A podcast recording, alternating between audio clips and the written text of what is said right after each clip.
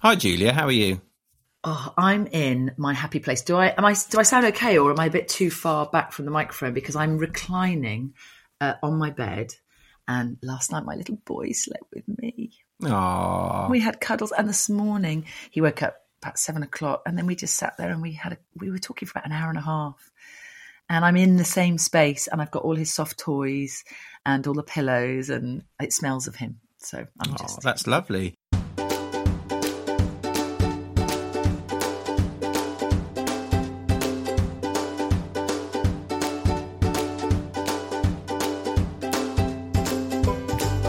Do your children still have lots of cuddly toys? Because ours have got still got hundreds. They won't get rid of them. No, mine won't get rid of them. I mean, my eight-year-old little boy, his birthday's coming up, and he wants another cuddly toy, like a Pikachu or whatever it is. I don't know. Oh, Pikachu from Pokemon. Yeah, that's the one. Yeah, that's hmm. that one. Yeah, that. Know him well. But but I mean, he, he goes to sleep with about fifteen around his head and around. I was like, oh, "Are you sure you want another cuddly?" Oh yes, mummy, definitely. Yeah, same. Both our children still. I mean, you know, Elijah's become a teenager. He's still got lots. And, um, but Sonny, our youngest one, his favorite favorite cuddly toy, yeah. he calls Bee Bear, and it costs two pounds from IKEA, and he's had it since he was born, and Yeah. it's just his favorite, and he goes to bed with it every night, and it's just his favorite favorite thing in the world. It's funny how they have their their ones that you you know you can never lose them. I mean, we have some toys that can't leave the house. Like they say, "Oh, can we bring them?" And you go, "No," because you Mm. Yeah. know that if you know it falls out of the car at some stage it? or it's get it gets lost in the park, then they just won't sleep for the next three nights. Um, yeah, we've got a similar. We've got a Pomeranian. Don't ask me how we ended up. I have no idea how we ended up with this this dog. So it's got a big round fluffy head, little thing, and um, one of the one of the twin girls, Anthony, absolutely loves this dog, uh, and we call it's called Pom Pom because it was Pomeranian. We've got no idea where it came from, but really, but just and we appeared one day. and well, no, I mean, obviously, it was. It must have been a gift when they were born, or you know, you know how you just get this influx of. Yeah. soft stuff that comes in, soft stuff and plastic when you when you have children. And really weirdly, one of her best friends that she made at nursery, Eddie, has exactly the same dog. Oh, really? Yeah, and it's not like a common. It's not like one of these jelly. Were they on offer? Or, maybe, maybe they're on offer in the pound Poundland or something. Oh. But it's important their their connections to their to their cuddly toys are. I like it. First of all, the fact you you just said it. You know, your teenager still has an Yeah. attachment to cuddly toys. It's good. I want them to be on that level emotionally for as long as possible. For I want to, I want them to be. You're, it's interesting because you're sort of teaching them about emotions, Hmm. but you also want them to stay childlike for as long as possible because the innocence is so beautiful and it's so short lived. So you Yeah. sort of want to prolong that, don't you? Absolutely, and we grow up so you know, children grow up so quickly, don't they? They're sort of in, you know because of the education system and stuff. They have to grow up very, very quickly, and I think I love that our children still do quite a lot of younger things. You know, they're into Yeah. younger stuff still, and that you know, I think it's a great comfort actually. Yeah. Do you talk to them about emotions and stuff? Do you have those conversations or do you just navigate emotions without talking about them with them? No, we're very hot on that stuff. Actually, we're very um, honest. We've always been very honest with the children about emotions, and we, you know, allow them to to show their emotions when they need to, and and it's something that we discuss. You know, obviously, um, if they're you know get angry or bad tempered things like that, then we, you know, there is a discipline involved with that. But we allow them to sort of seek that out sometimes, and also to you know, be in touch with those things sometimes. I think it's good actually to let um, children show their emotions. Um, I don't want you never want them to sort of bottle stuff up. So Mm. you know, I, I think talking about those things, as for children and adults, is good. You know, I think it's healthy. Um, Yeah. So yeah. What about you? There's a we're, saying we're on it. We we talk about them quite a lot, and my little boy and I, Zeph and I, were talking about emotions and being human and being kind. We talked a lot about that this morning. And there's um there's a really good book actually for parents and for children. It's called Feel Permission to Feel, and it's by uh, a professor. I think he went it was Yale or Harvard or something, um, and he's called Marc Brackett, Professor Marc Brackett, and he talks quite a lot in one of his chapters about being an emotion scientist and how we all have to be emotion scientists, which basically means what we're talking about now. It's about recognizing our emotions and being emotionally intelligent, but also learning how to deal with them because it, it's it's not just about being emotional. We're all emotional. We all we mm. all have um, we've got integral emotions and incidental emotions. So your integral emotion would be if you're rock climbing or something, then your emotion might be quite fearful um, because it's protecting you. Or if you're in love, then it's joy. Those are those integral emotions. But the incidental emotions have got nothing to do with what's actually going on in your life at that time. So if you maybe like you had an argument, um, you and Michelle would have an argument, or I'd have an argument, or uh, uh, uh, you're in an uncomfortable situation, mm. and this really hit home to me.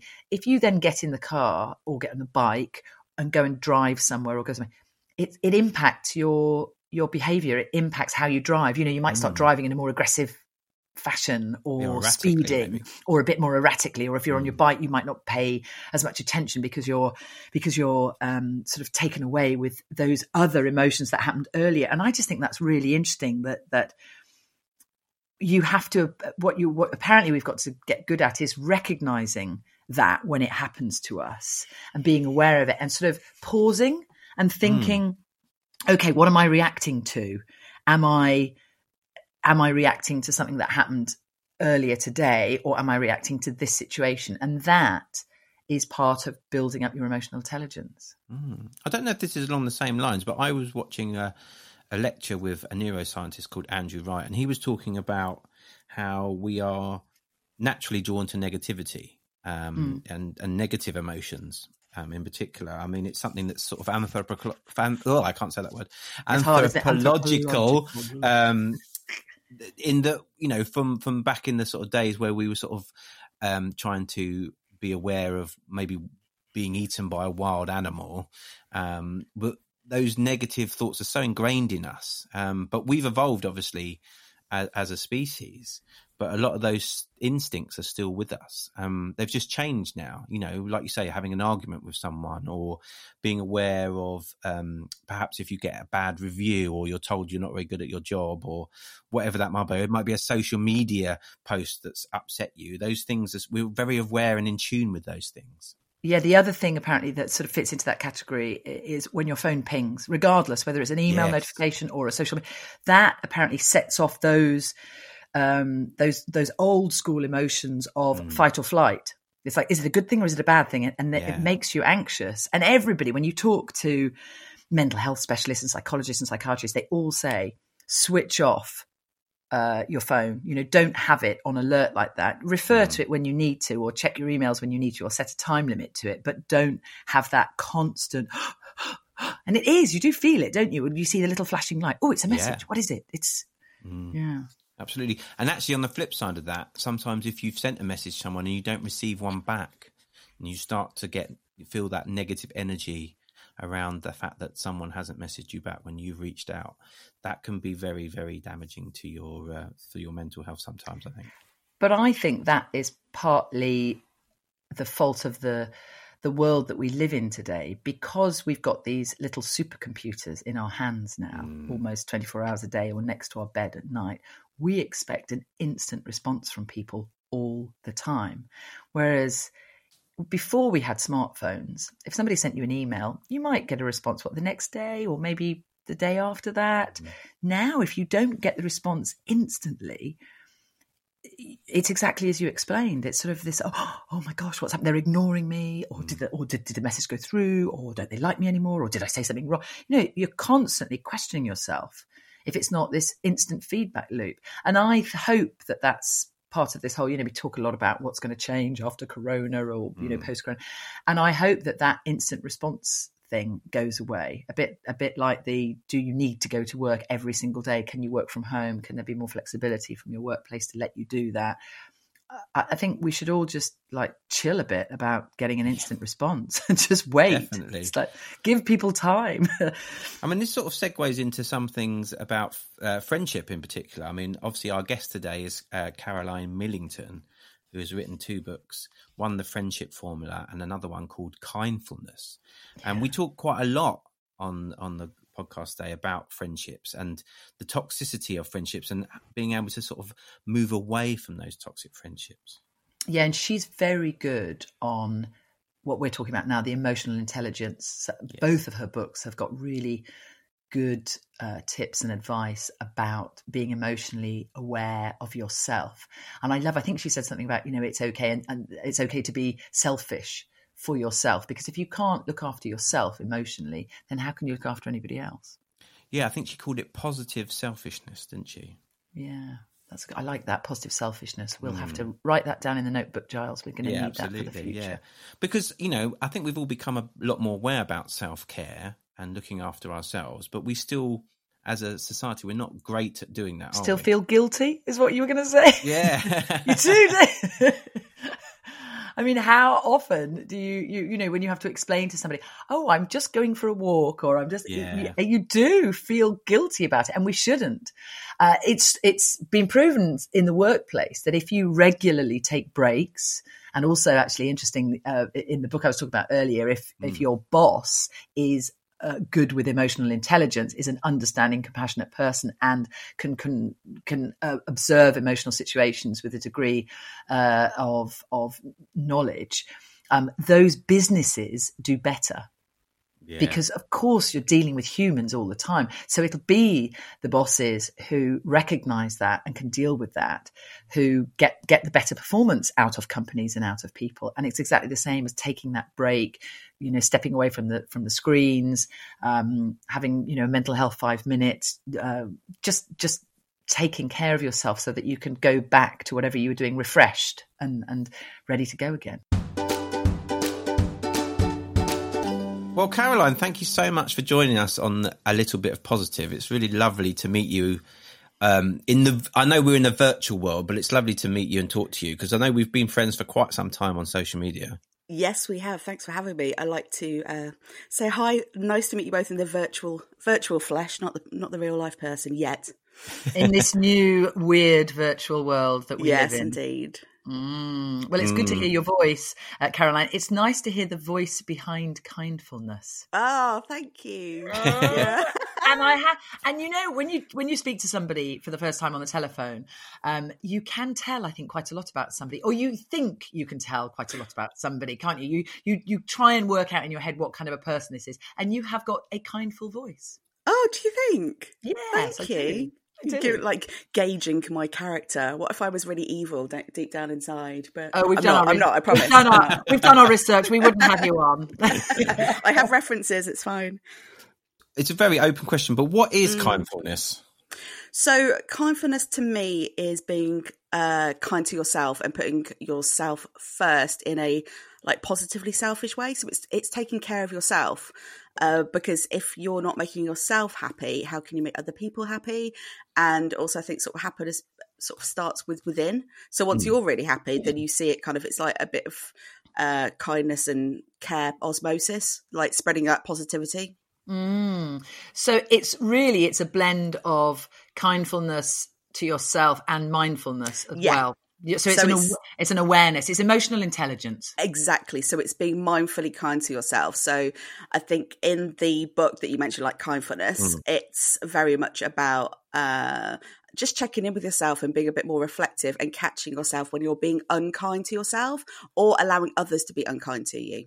Mm, that's an interesting one, isn't it? When others, mm-hmm. because it can be quite difficult to identify that. So I know that you touch on friendship in one of your books because there's yes. kindfulness and then there's the friendship formula. You've yes. written both of them.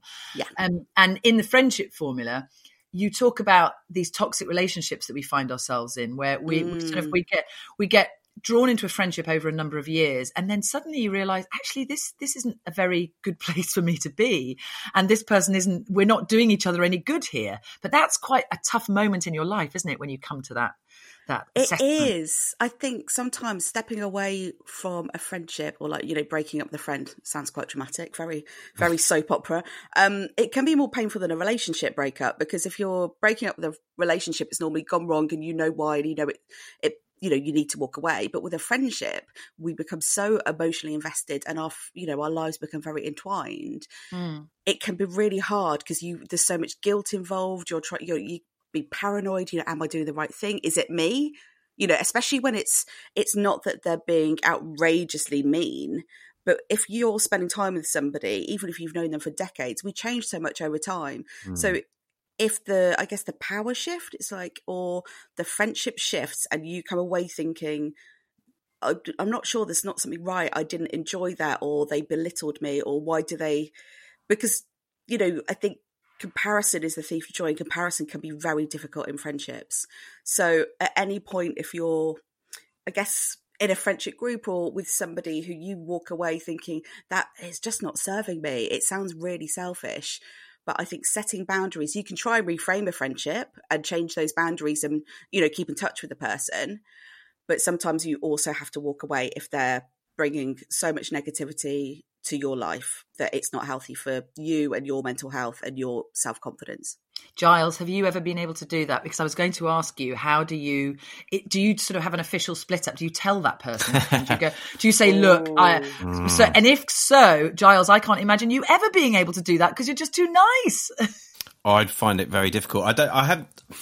I have fallen out with people um, over very, you know, in the past. well, yeah, we And- all have. Well, we, yeah. and and like you say, we all have. Um, but it is very difficult. I think more like you say, more so with a with a friend than with like in a relationship. If you're in a sort of sexual relationship with someone, it's Mm. sometimes easier to move away from that thing.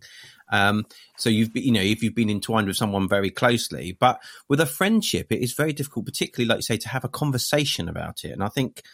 Um, I'm interested to know whether you've ever had to have that, Caroline, as well. Have you ever had to have, have an actual conversation with someone? like a breakup, a friendship Well, like a breakup. break- yeah. I I have, and it wasn't easy at all. And I did.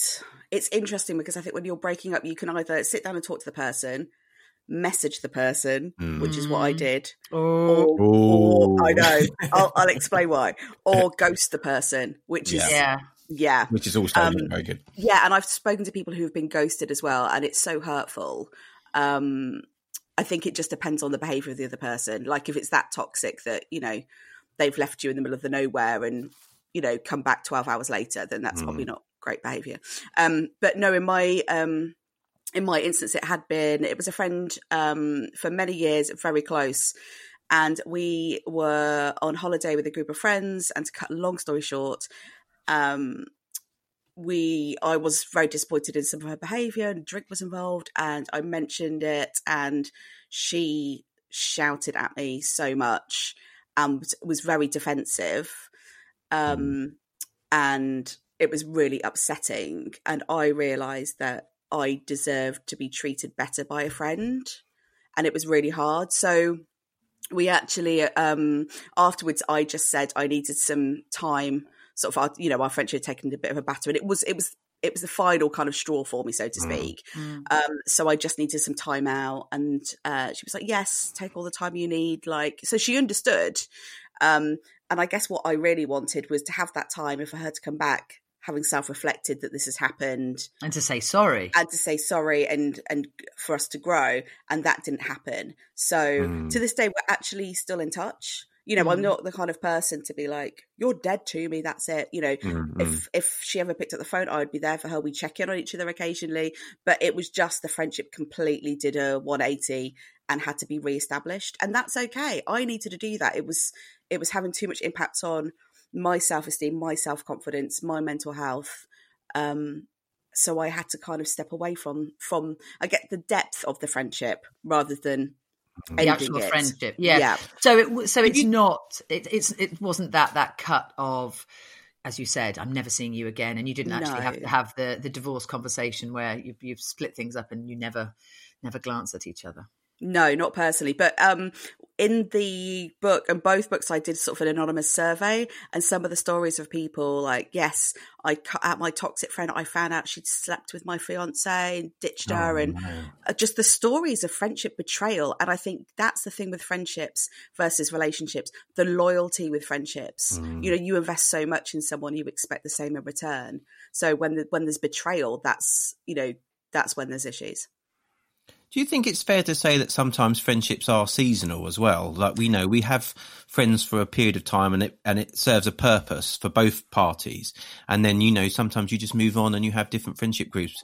Is, do you think that's that's fair to say as well? Absolutely. I think not just seasonal, but there's, uh, as, as Taylor Swift coined the, the term, situationships, where mm. you become really close to someone, like uh, through an experience. So, you know, when you go on holiday and you meet someone or another yes. couple and you hang out the entire, oh, it's like that Friends episode where Monica and Chandler can't understand why these best friends don't want to see them when they come back again. um, you can bond with people really quickly over a situation, whether it's college or a trip or um, even in the office at work. Mm. Um, but people come into your life at various points and for various reasons.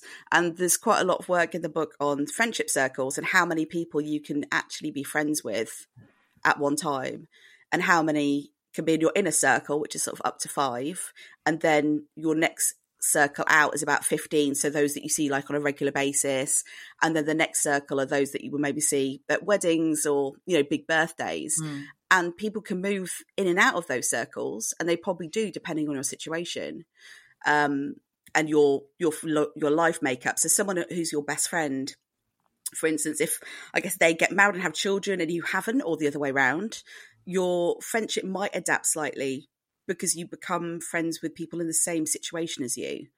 But then they yeah. might come back into your inner circle in a few years' time. So I think there should be some flex in friendships and understanding of of how much time people have because we only have a finite number of hours in the in the day and the week. So yeah. we can't cram in everybody who's nice to us along the way. And I think often uh, uh, that that breaking point or that change, a shifting point rather in friendships can be when you do have children. If if somebody mm-hmm. doesn't have children, of course we don't all have children, but if if you do have children, your life just changes because your routines change. You know, you want to go to bed earlier because you need, you know, you're going to wake up earlier. You can't go out every weekend. You know, so things just naturally shift for you. And therefore you'll have friends who, I mean, I've got friends who haven't got children who I'm still really close mates with. And they'll say, Oh, do you want to come out on Friday? Or, you know, we're doing, we're all going to a festival. or something. And I go, I can't. Sorry, no. I'd love to. I'd love to see you, but I just can't do that at the moment. It just just doesn't fit in with with the kids, and, mm. and that mm. starts kind of my life.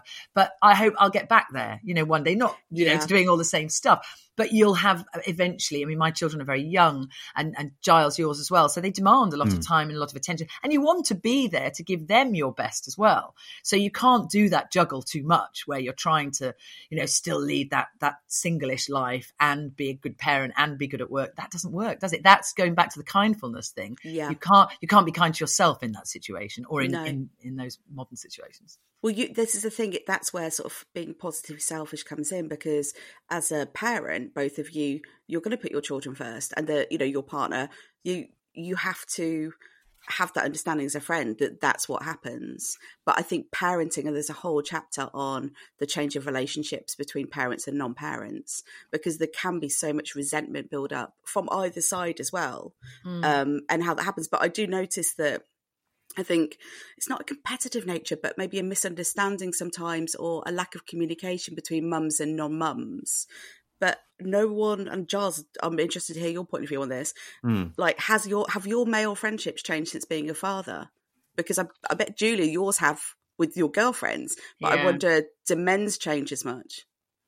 Um, I think you. Well, I suppose what happens often is you sort of meet um, partners of other mums mm-hmm. who have, um, for example, when you've met people in postnatal um, groups like my wife did, she's got, you know, we've met lots of groups of people within those circles and and baby groups and things like that. So you sort of start to meet those the partners different people. Of those. Mm. So you meet new people, and yeah, and, and I think we formed a very strong friendship with some people in our local area after we had our children but you know some of those kind of friendships kind of dissipate sometimes and you start to move on to you know and i think for me a lot of my older friends started having children and families and were still living in the area mm. and so we kind of went back and, and renewed friendships yeah so that you've got that more happens. in common then. Yeah, of course. You kind yeah. of rebond. Yeah, yes, yeah, it. absolutely, yeah.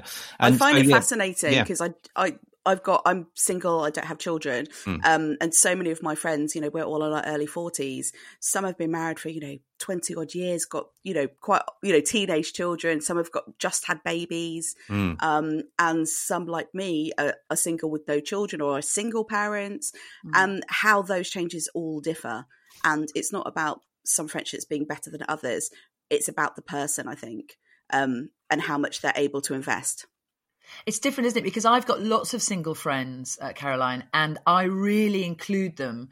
They're, they're, they're, they're, we have an open house policy in our home. So whoever's around, come in, come and have a coffee. Giles, did you hear that? Yeah, well, same, same, yeah. same. I've open house as I'm well. Just so like, yeah, you're around. welcome. Pandemic you're welcome. over, straight there. yeah, but sometimes I I become conscious that those single friends of mine don't want to come and do that kind of thing. You know, they don't mm-hmm. always want to come and do like time with the kids, or be, you know, the kids are uh, maybe in the garden playing, whatever it is. But it's a very it's a different kind of socializing, and yes. you, you don't want to. I wouldn't always want to inflict it upon you. I would say, Caroline, come round, you know, and there are ten other screaming kids going around, and it's just a different atmosphere. So it is being um, just being sensitive as well, isn't it? Towards towards both both ways. Definitely, and I think it's carving out a new form of friendship.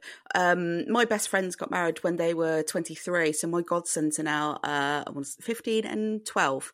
Mm. Um, our friendship changed. I mean, we weren't exactly out on the town raving every weekend. Mm. But once they had kids, I would go up there all the time and hang out. You know, mm. I'm the one we go out paintballing or Nerf guns and watch movies together, and it just reframed what it is. So I think having a conversation with single or you know non-parent friends of what are your top five things to do with my kids yeah. and what would you hate to do and then you just go from there because often we want to but it is kind of also that um I guess having an honest conversation of can we spend some time together without the children?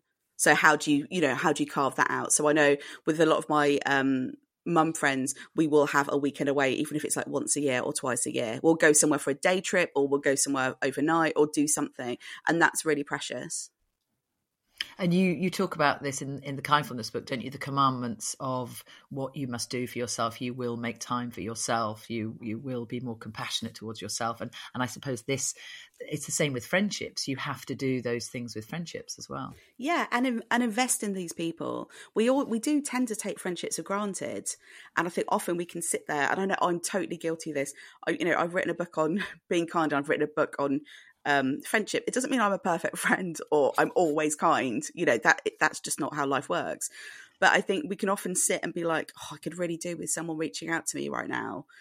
And I do that sometimes. I'll be like, you know, I've not heard from anybody, or you know, I wish someone would get in touch. And then I have to have, a, and then I think actually, who ha- haven't I been in touch with? Mm. Who haven't I reached out to? Because they might be feeling the same way. So often I will drop, and Jazz, you're so good at this, will just drop a message every now and again, just saying, saying, just saying hi. And mm. I think particularly in the last few months, I mean, that's been so important. I live on my own, so and I now work from home, and I'm so lucky to still be working during this pandemic. But that means I've not seen, I've seen one friend in the last three months, and I haven't had any physical contact with another person for over three months. Mm. So but the connections with friends has been amazing over Zoom and technology, and that's what's I think we've kept our, ourselves all sane. It's been like who's in your quarantine, like who who's there for you, kind of as your sanity saver to to connect with and keep those conversations going. You yeah, I would right. say actually over this period of time we've we've connected more with each other in yes. some respects. You know, which seems silly because we because obviously we're not physically, but we're trying to compensate. I think for that lack of mm. physical connection by connecting more. You know, we, I do regular Zoom quizzes with friends and stuff, things we would never normally do. You know, we probably hardly ever see each other. Um, you know, maybe once or twice a month, but we're doing it every week. You know, and make I think a lot of people are doing that with their families as well, and actually making the time to contact each other more. And I think again, like you said a minute ago, um, I've I, it's something I've been very aware of. And when I'm in those moments where I'm th- thinking, oh, I'd like, a, I'd really could do with a message right now, I've I've actually made the point to message other people so that I can connect with them and see how they're doing. And then obviously you get that that lovely feeling when you can actually talk to someone and hear how they're doing. Um, I think that's really important for both parties. I've become quite bad actually with the with the friendship thing. I mean, I've got you know that that circle of five I've got who are my close friends who we're always in contact with. But I've found the whole oh let's have a party over Zoom or I, I find that I just I haven't really got into that. And making an appointment at five o'clock to sit down and do a pub quiz over your laptop. I just haven't been able to prioritize that because I'm I suppose I want to spend more time with the kids or I just I haven't I haven't felt it. And maybe I should. Maybe I'm being selfish because I should be I should be doing that to to include myself more in the groups. No, but And you're I'm being not. positively selfish. It's not for everybody, and I think that that was when we went into lockdown. Everybody said, you know, this is what should we do, and I like quizzes, so I set them up, and they now I do so many of them, it's ridiculous. but the reason to do the quiz was we need a reason to get together. Otherwise, it's going to be a really awkward Zoom chat of people talking over each other or not having anything to say. So it Mm. gave it some structure. Um, But people don't always come. People dip in and out as they see Mhm. fit. There's no rules around it. And for some people, um, this time it's been so difficult. Whether I mean, I mean, the, it's been heartbreaking for so many hundreds of thousands of people around the globe, but it's been a challenge for all of us, just in general. And it's whatever gets you through the day. And for some people, it has meant actually, I'm going to close down the shutters and not socialize as much, and I'll pick it up later and regroup or spend time, you know, doing what wants to be done. I think we spend too much time worrying or comparing. Oh, they're doing that over there, so I should be doing it, and we shouldn't be doing that at all. So, Julia, don't worry about the Zoom quizzes. Is that I mean, I lose them all anyway, so I wouldn't worry. Like, it's not like I'm winning every night. Be the host, and then you never lose. I hosted the first week and did the same one about five times and haven't had to do one since because I set them all up and then that was it. But they've got I did them off scraps of paper, just reading them out like a normal person. Yeah. Oh, they're they're spreadsheets, there's audio sorry. ones, there's Mm. visuals, they're Photoshop. I'm like, oh guys, don't come round to me again because Yeah. mine will be awful. My wife and I have gone a bit that way with the quizzes, unfortunately. Oh dear, I, I'm going to stay away. This is all. This is all just confirming that my choice is the right Yes. one. I'll just send all of my lovely friends more text and tell them that I love them. And Yeah. um, I suppose we should we should let's let's uh, focus on some positive things, Caroline. Mm. So you do uh, social media, which is how we all met, Yes. and as we've said, it's a really powerful tool right now as well. Um, Yes. You've got some little tips in there about how to manage social media in a positive way, haven't you? How it doesn't basically take over your life. Yeah, I think um, I was a really early adopter of um, social media, sort of back in the day when like Facebook and then Twitter and Instagram, and before that, obviously MySpace. Oh, Oh, those yeah, days. MySpace. Remember- I remember remember that? Yeah, I had MySpace. And Tom, everyone, everyone's friend with Tom, Yeah. the creator. yeah, back in the day. Um, and I find it really useful and helpful of ways of connect. And I use all the platforms very differently. So um, my Facebook page is private. Not for no particular reason. There's nothing much interesting on there, but it's kind of like photo album. So I'll do moments and you know nice pictures because then they it's something to keep rather than how communicate with people. And I'm hmm. friends with loads of people that I don't ever see anymore, people from school or those kind of people. And then I guess Instagram is where I would talk about books and inspiration stuff, and it's just quite nice. And I don't know, stories is a nice throwaway because it's only there for 24 hours.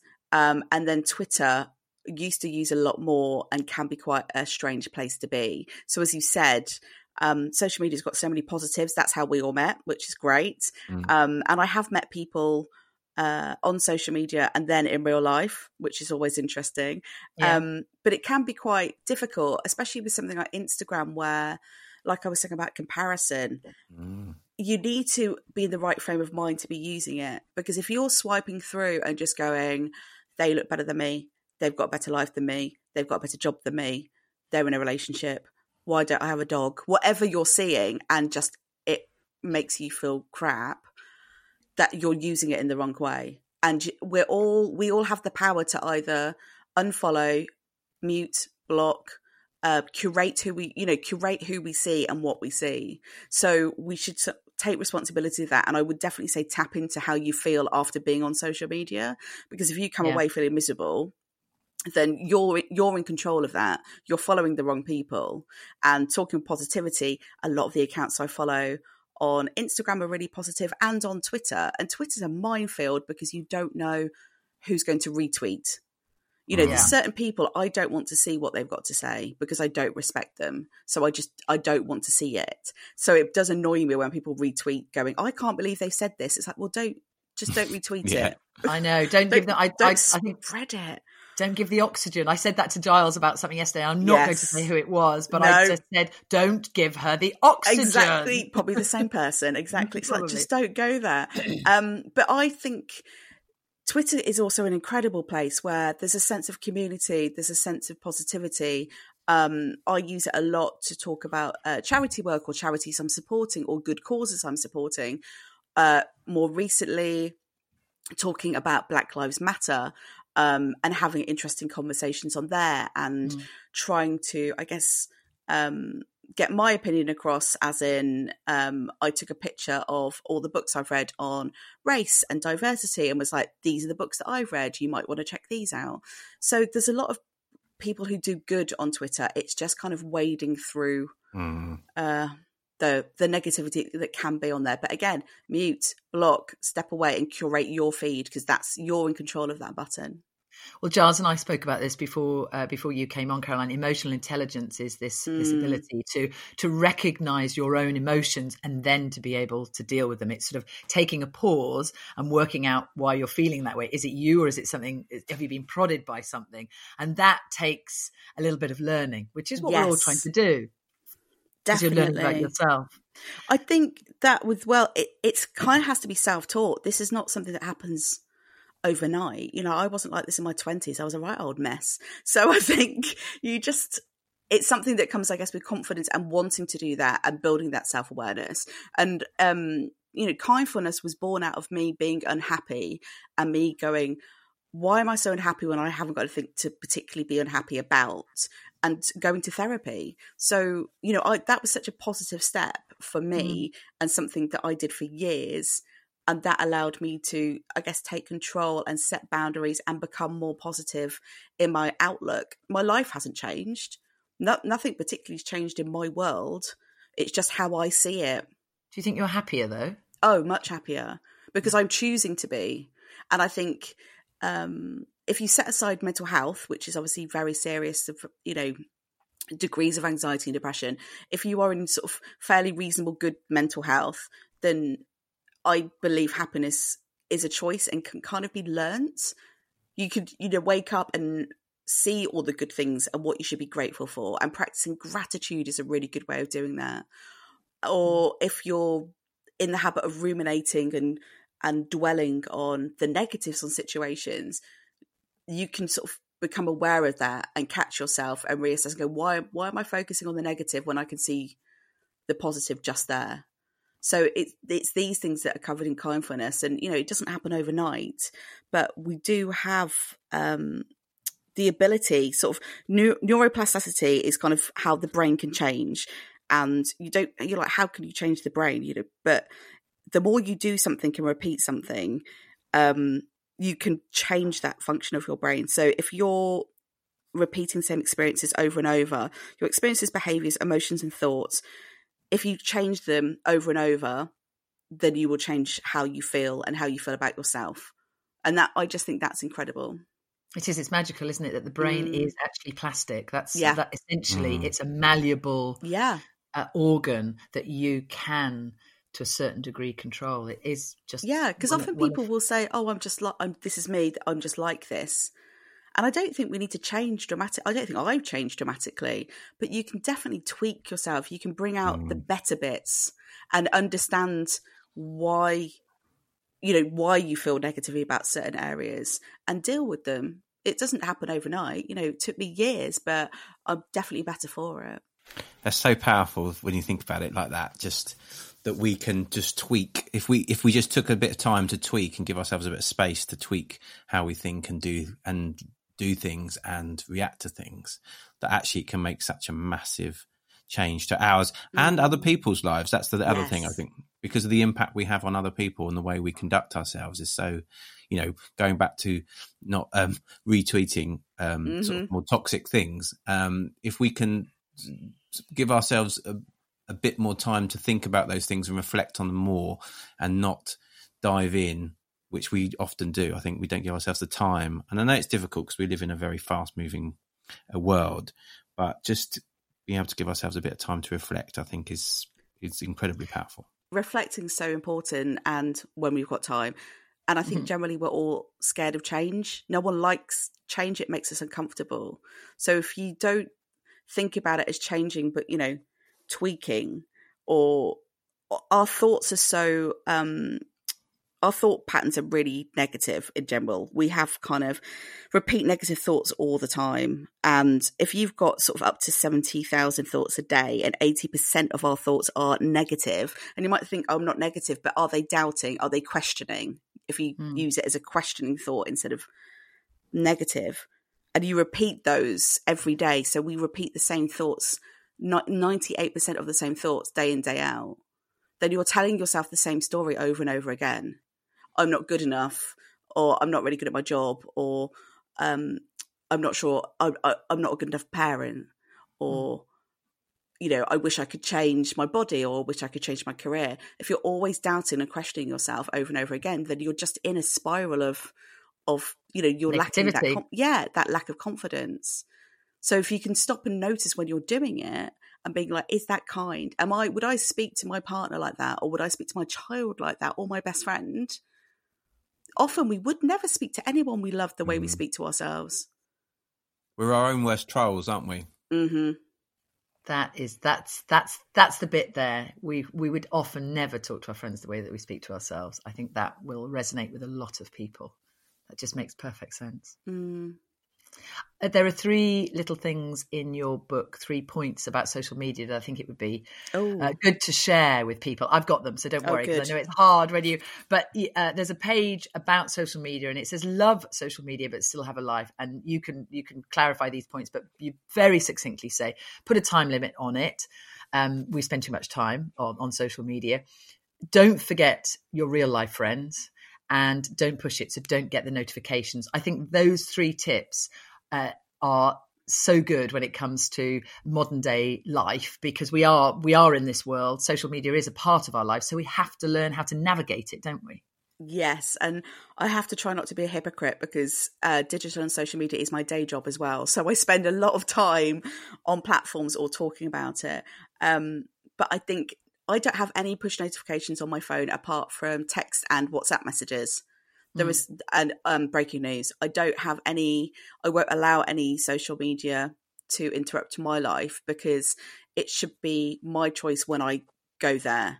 And otherwise, it's nudging you constantly and it can interrupt and take away from a moment of joy. If you're doing something joyful and then you get a, oh, someone sent a tweet, it distracts you. So I would definitely turn off all your notifications um, I think it is completely up to you who you follow, like I said, um, and how much time you spend on it as well. That's quite tricky because I've I've fallen down TikTok holes of doom for hours at time watching strangers dance. It's just, it's just, it's like I'm a grown woman. What am I doing? Um, there's so much random joy to be found, and I think inspiration as well. So I do think at night, don't start scrolling in bed it's just such a bad habit and we can Giles. sort of yeah giles. Yeah sorry. You're scrolling aren't you now while we're here? No i'm not. I think i think social media like we said you know it can be really difficult but there's so many positives to be found in it. It's just mm. about making those kind of little positive tweaks like um to how you deal with it and how you use those platforms. And when you allow yourself to you know pick that phone up and you know double screen during a show like perfect. You know tweet along to your favorite program and go and follow your, your favorite influencers and people who make you feel good. Mm. um, but just make sure that you also uh, reach out to your friends Have in real life. life. Yeah because it's it's great sometimes. Leave your phone at home. I know crazy. We used to not have mobile phones.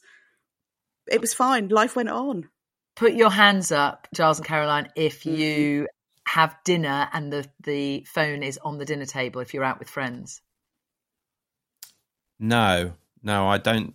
I, I no, put it away. I, I don't do that either. But I get really cross you see so many people who are doing it and yeah. uh, from a, a, psychology point of view apparently it's very bad to have the phone on uh, on the table because you are automatically distracted and not paying attention to the people mm. that you're with mm. because you're waiting for those notifications or if you're not waiting for the notification you keep absentmindedly turning it over to see if something's come through because that's how addictive we've all become yeah for me it's like once everybody's there take a group shot if anybody's that interested in food, take a picture of your food and put the phone. Not not even it's not good enough for me even having it face down. Usually, I'm like No, in no, no, my put it bag. away. And I've Yeah. asked friends as well, really politely, and be like, "Do you mind putting your phone away?" Because I find it quite not disrespectful. I'm trying to think of the right word, but if I'm with someone, I want I want their attention. I want to invest in them and have them invest in me. And if there's Mm. something better happening on their phone, it kind of makes me feel horrible. So. It, you know, you have to sometimes be like, "Do you mind? Can you?" And understandably, if someone's got a sick relative or you know, there's an emergency thing going on, absolutely Yeah. fine. Um, but as a rule, no, put Mm. your phones away. Well, Caroline, it's been fascinating talking to you, and uh, we could talk about this stuff for for hours, um, but we are running out of time, unfortunately. We like to ask our guests at the end of the podcast for three things they would put in our positive happy jar. Oh, Mm. So, And at any point, we have to we have to warn you here. At any point in the future, uh, Caroline, we might use your happy your happy things from our happy Oh. jar to make other people happy. That's what we do. We ha- we're going to have a moment where we have a sort of a, a happy jar reveal day, and we'll we'll pull out everybody's happy happy jar thoughts and we'll share them. oh, that's really nice. I like that a lot. Mm. Right, so I need to think of three things I'd put in the happy jar, Yeah. and it can be as random as I like. whatever you like and then we would say oh remember when caroline it was for her it was this and it might be it could be something abstract or it could be something very specific uh, richard walker had a place that he loves to surf and for him that was that was in his happy in the happy jar Okay, so there's um there's a place near where I live called Hall Place, and um that's where since I've lived in this area, I've always gone with my sister and my niece and nephew Jake and Eliza. Since they were babies, and I've taken them on my own. I take them with my sister, and when the kids come and stay with me, we always go there. We go and take a picnic. We go for walks. We play hide and seek, and they've got these amazing sort of um, topiary uh, beasts in there. Um, and it, it's just a really nice place. And I've got a photo of the kids chasing each other around like under a willow tree. It's just really lovely and always has nice memories. And so it's a lovely building with lovely gardens It's really, it's really, really old. So it goes Mm. back sort of um, centuries of beautiful gardens and sort of a little garden centre. And my sister um, once picked up some leaves she's very arty. I didn't think anything of it. And then for Christmas, she'd um, sprayed, dried them, sprayed them, and mounted them with uh, cut out handprints of my niece and nephew, and sort of written memories on a hall place and stuff on it, and framed it for me. So Oh, it's kind of multi-layered. It's the place is just lovely, and it, and um, Mm. I might be moving away from the area, but it'll always be like special to me. and you'll have your leaf drawing Yes, I your leaf have. It's very nice. Um, do you need two more? Let yeah we need two think. more Oh my goodness. I'd say uh, maybe my giraffe necklace, um, uh, which my sister gave me for Christmas one year. I love giraffes; they're my favorite animal. Um, are they? What what is it about giraffes that you like so much? Yeah, people. It's kind of, I guess, a little bit unusual. Um, I years ago was really lucky enough to go on safari in uh, Kenya, and I'd been to um, Namibia previously, but on the Kenya trip we went on a horseback safari, and basically went straight up to giraffes because the animals don't see you when you're on a horse, and got so close, and I was just blown away. So ever since then, I've collected giraffe things and my sister found a necklace like a silver necklace that was a giraffe which are really people don't kind of make jewelry of giraffes because it's not you know that much of a popular animal but i love them i think they're beautiful and i like the fact that the collective now is a tower of giraffes Oh, because they're ah, so tall lovely. yeah or or a jenny you can have a jenny of giraffe as well that's what they call Oh, it I love Africa. that. A jenny of giraffe which is also nice. I must introduce you to my friend ben cook. He is about six foot six so he's quite giraffe like himself and he shares your passion with giraffes. He's gone i don't know if you've gone this far he has a giraffe tattoo on the back on the back of his very long leg. Oh my god i love that. I don't have It's a giraffe tattoo but i probably should get one I do have giraffe cuddly toys, mugs, um, cushions, we know what to get you for christmas I know. I just I just think they're they're such a peculiar looking but graceful animal. They're very Yeah. gentle when you see them up front as Yes. Yeah. And I like the way that when they drink, they have to like spread their legs really wide to get yeah. down. It just makes me like, that's just peculiarly beautiful. Yeah. yeah. they've got strange, lots of strange things about them, but beautiful things about yeah. them. So a giraffe, anything basically. If we, we could just giraffes. throw a little, a wooden carved giraffe oh, yeah. happy jar. So we oh, see, just there. talking about giraffes, I'm like, oh my god, they're so lovely. Yeah, anything giraffe. Um, and I think my final, my final item is I guess from a bit of a, an emotional and memory um, place. So it's a frame photo I've got of my friend Katie um, that was taken on, on a very, very, very drunk girls' night out.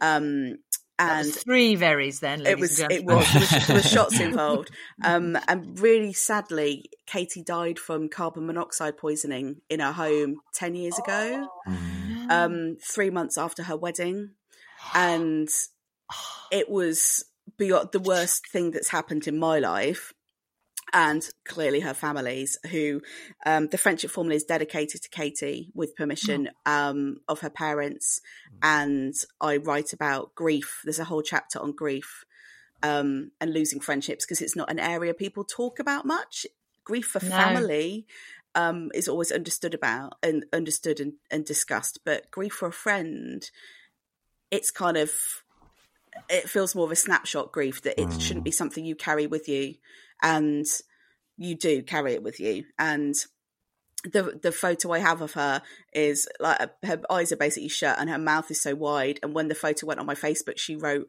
"Oh my god, how big is my mouth?" And it's just a pu- a moment of pure joy. Um, and I mm. miss her dreadfully, but she was a wonderful, wonderful woman, and she was one of the reasons that I went to therapy and that I wrote kindfulness and the friendship formula. And her mum, I saw, I had dinner with her parents uh, last year, and there was a big memorial on around when it would have been her 40th. Um, and they said, you know, it was always Katie's dream. She was a journalist as well, um, to write a book, and how proud she would have been of me. So I would put my photo of Katie looking joyfully happy in oh. in the happy place as well. Oh, that's, that's wonderful. Lovely. That's lovely. Yeah. And she'd like to be next to the giraffes, I feel, as well. Yes, she would. yeah, she'd be very happy there. Caroline, thank you so much for giving us your time today. It's been such a pleasure to talk to you. Thank you, Giles and Julia. It's been really fun, and it's been nice oh. actually speaking, like speaking in real life, kind of virtually. Yeah, it's been lovely. And uh, Caroline has two books. One is called Kindfulness. One is called The Friendship Formula. Both of them are full of very wise uh, words and practical advice, and they're very positive and very happy to read. Well, there you go, Julia. That was Caroline Millington. What a great chat. She recognised yes. that she wasn't in a happy place and she did something about it. And that takes that takes real emotional intelligence and it takes strength of character as well because to be able mm. to hmm. say you know what i don't think i'm i don't think i'm dealing very well with life and uh, i need to find out why that's a brave thing to do and she was very candid about um, uh, therapy and also being single and not having children and being in in her 40s and that does put you in a different place to a lot of your peers. So you do i think have to do what she's done and and sort of take stock. I mean it's it's not a bad thing at all you know the situation she's she's in. Um, but it's great that she's ended up writing these books, which I think have got a very yeah. friendly feel to them. They're not by a psychiatrist; they are from a very human perspective, and I think that's what's so great about her books. And and, and obviously that that came across yeah absolutely. she well. did say about that didn't she that sometimes very, um, not nice. for everybody because mental health is such an important thing but that sometimes we do have that choice to make ourselves happy. And i think obviously writing these books has been um, a big step forward for her in that process. Yeah quite cathartic in a way yeah, and that's that's what we talked about. You know, the brain the, the brain does. I mean, our neurons uh, neurons are firing hundreds of time, hundreds of times a second. And as as you said mm. earlier on, a lot of those feelings and emotions are negative. That's just the way it is, and you sort of you get on a repeat cycle, as Caroline said, and you need to you can break it, um, but that's not that's, that's not taking away from people who are uh, who are having more serious mental health issues and mm. need professional help and perhaps medication at some times and outdoor therapy all of those tools are very important as well but it is i think uh, important to understand that sometimes the brain plays tricks with you and you can override the the nattering. It's the nattering and the chattering, isn't it? Yeah, yeah. It's the noise. It's it's turning down the noise on these things. And I think, you know, um, Caroline mentioned it a couple of times about um, making little tweaks. And when we're reflecting on things, making little tweaks on the way we behave and the way we interact with things can actually make such a massive difference. And I hadn't heard. I obviously don't listen to enough Taylor Swift, but I hadn't heard about situa- situationships. No, I hadn't heard that either. But it does make sense. I mean, we do have periods of our life where we have intense friendships with people for a particular reason. You know, I I, I spoke about times after having children, and you meet lots of new people at that point. Yeah. But we do sort of those things do to come and go a little bit, don't they? Some of those friendships, whereas you have often got um, tr- like long term friendships with people and long term relationships with friends that um, that are there for forever. That's what we should ask people to write to us about, get in contact, because we want people to engage with the podcast. So if you're listening and uh, this all makes sense to you, maybe you'd share for us some of your good friendships and why they're such good friendships. And have you ever had to do a friendship breakup? And Oh, why? yeah. And has it helped you? Is it a good, has, has, was it the right thing to do? And how's your life sort of got better after that? Because I think that's really interesting, the, the whole friendship breakup thing. Yeah, very difficult to do that. I should imagine. I've never had to do that myself, but I No, I it's- sort of just it's more not ghosting because that's not nice, but sometimes you just you just sort of phase out of people's lives, don't you? And then mm. nobody bothers to make the call, and then that's it. Boom, it's yeah, gone. it's often a very natural kind of process, isn't it? It just happens over a period of time. Often, it's not a very quick thing. I have had good old Barneys with all of my best friends. We've all had disagreements and arguments. I think that is an important part of friendship. You do have to be able to clear the air and get stuff out of the way. I mean, I don't I don't agree with all of my friends about everything. So we do have quite heated debates sometimes. And we have fallen out for passages of time, but we've managed mm. to circle it back. I don't think there is a perfect linear relationship where there's never been an argument. Maybe No. you, because because I'm a people pleaser, so I I agree with everybody. you you say you, you even put a negative to that. You're not. A, I wouldn't call you a people pleaser. I'd call you incredibly kind. We're back to the kindness. Oh. well, yes, that is my go-to. I I do try and find kindness and and positivity in ev- every situation if possible. But like you say, it's not always as that easy as that. it's not, but that's why we're doing this podcast, and we hope that you're feeling a little bit positive and you're feeling happier after listening. And uh, we look forward to hearing you. Or are you? Are we hearing them, or are they hearing us? We look Well, forward we to can hear from them, Yeah, we and they hear can hear you. us. So you can uh, you can get hold of us on our Twitter handles. I think that's probably the easiest, is it? Or should we? I think we should so. we should probably set up an email at some stage when we when we're getting our act together. But in the meantime, you can find me on Twitter, Julia Bradbury, or the real Julia Bradbury on Instagram. Only because there is another Julia Bradbury, have I called myself that? And Giles, give give your lovely weird hand. Mine is Eli is tender, which is E L I I S T E N D E R one zero ten, and you could. That's the same on all my social medias. we'll leave it there, shall we? I'm going back to my happy place. I've got, speaking of children, we were talking about children's favourite toys. I've got his favourite Two Bunny, so I'm going to go and give Two Bunny a sniff. Ah, lovely. Goodbye. Goodbye.